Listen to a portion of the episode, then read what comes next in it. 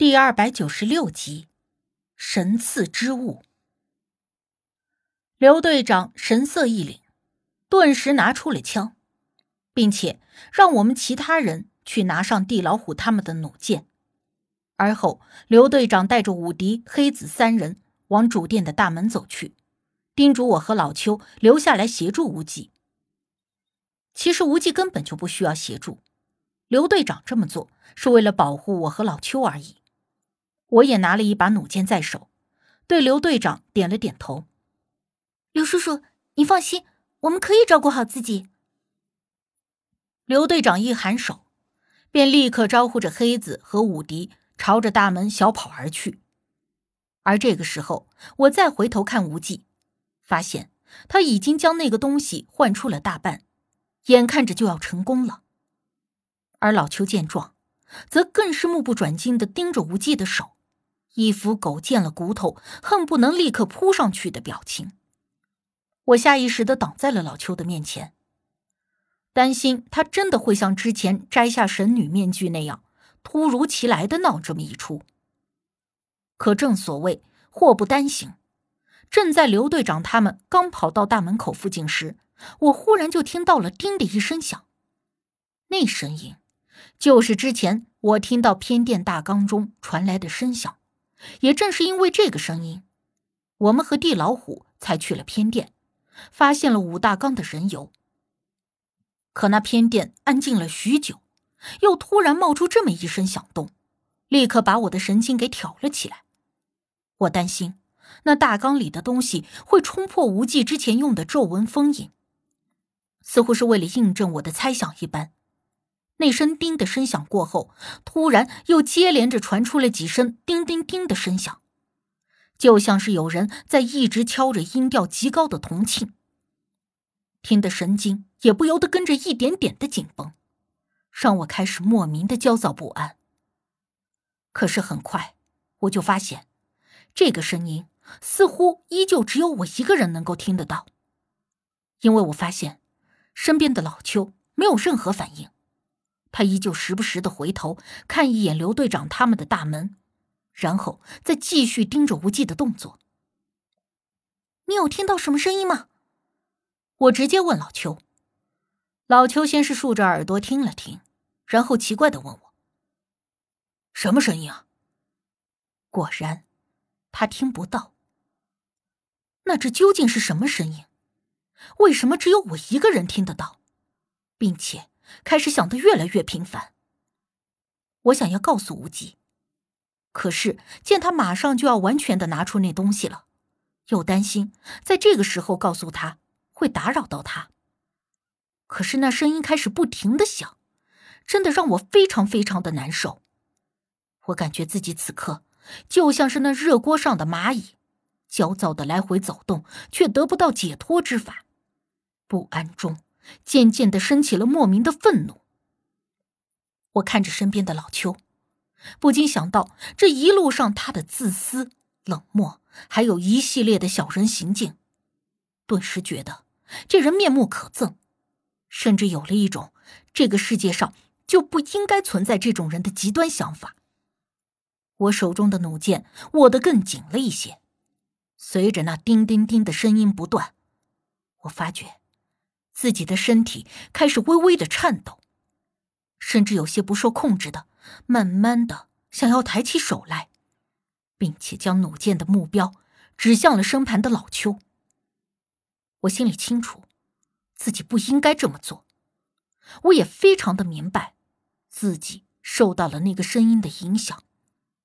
可是我依旧无法控制那种声音对我造成的影响。无法遏制内心的那种愤怒、冲动，想要竭力发泄的欲望。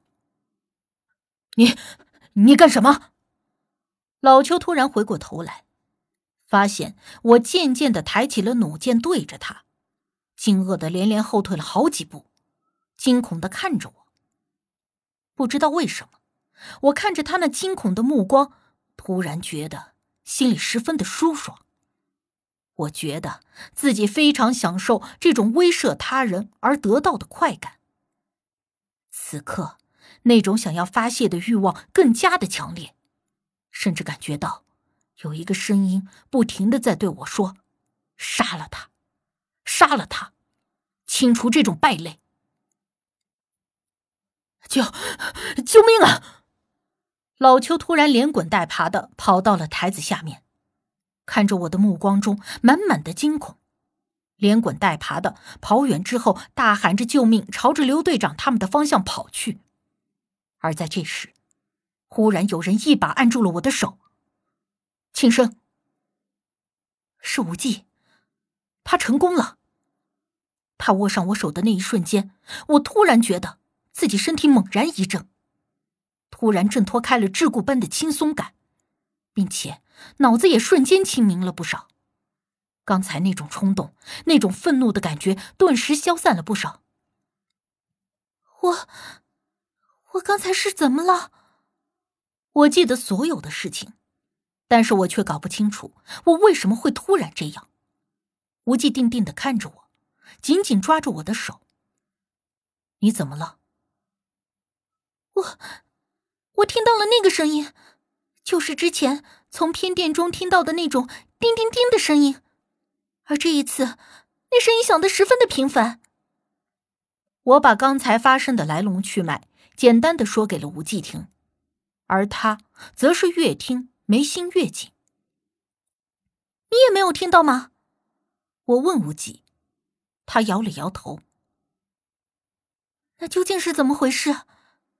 为什么只有我会听到那种声音，而且好像还被那声音所影响，变得特别的焦躁、愤怒？我不解，并且有些害怕。无忌没有回答我的疑惑，而是沉声道：“偏殿中的东西，怕是镇不住了，我们要尽快的离开。”可是，可是我身上的问题还没有解决。你不是说这古墓或许能够让我变成正常人？我一听要离开，有点着急，因为我来这里的最大目的还没有达成。但是无忌却握住我的手，只说：“先离开再说。”我不知道他这么说究竟是什么意思，是会帮我达成，还是其他什么？但是这一次，我依旧选择无条件的相信他，不论他做什么决定，我都认为一定是对我有利的，因为一直以来，他都是如此。或许是因为被什么牵绊住了，外面的那些人这会儿还没有闯进来，我们立刻招呼刘队长他们。想着试着从地老虎他们炸出来的盗洞离开这里，因为走大路返回，或许就会和那群人迎面遇上。可是刘队长和武迪还有黑子跟老邱四个人走到我们面前十几米远的时候，几个人停了下来，并且有些奇怪的看着我和无忌。他想杀我，我看得清清楚楚，就在他那里，这会儿不见了。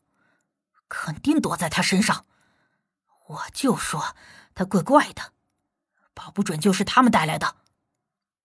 老邱一直躲在黑子的身后，但是嘴里一直嘟嘟囔囔的说着一些让我听不懂的话。但是因为他一直神叨叨的，我也懒得搭理，而且这一会儿时间紧迫，我也没有追问，而是招呼刘队长他们：“刘叔叔，咱们快走吧。”刘队长和武迪对视了一眼，却并没有立刻应声。顿了一下，刘队长他们才往前走了几步，但却问无忌：“小吴，那东西你拿到手了吗？”无忌点了点头，但没说话。你还要照顾小生，不方便。这么重要的东西，不如我先保存好。刘队长说着，就朝着无忌伸出手来。是想要那个从神女手中得来的黑色棍状的石头，但是无忌却并没有拿出来，只说：“离开这里，我自会给你。”你看，我就说吧。老邱在这个时候在后面接了一句。我有些奇怪的看了一下无忌，一是奇怪他为什么会不愿意把这东西给刘队长，但更奇怪的是刘队长他们的态度。怎么变得这么怪异？难道说他们又中了那人油燃烧后所产生的致幻作用，刘叔叔，待会那些人就进来了，我们赶紧先出去，再说其他的吧。我有些着急的催促道。老邱立刻说：“不行，我看到了他身上有东西。”这句话我是听明白了，原来他刚才那一阵念叨是说我身上有什么东西，而刘队长他们也是因为这个原因，所以才如此警惕我和无忌。我顿觉得可笑。我身上有什么东西？你是不是脑子被吓坏了？刘叔叔，你要相信他说的话，继续在这里磨蹭时间吗？刘队长皱了一下眉头，他又道：“老邱说你要杀他，武迪刚才也看到了。如果小吴把东西给我，我就相信这都是个误会。”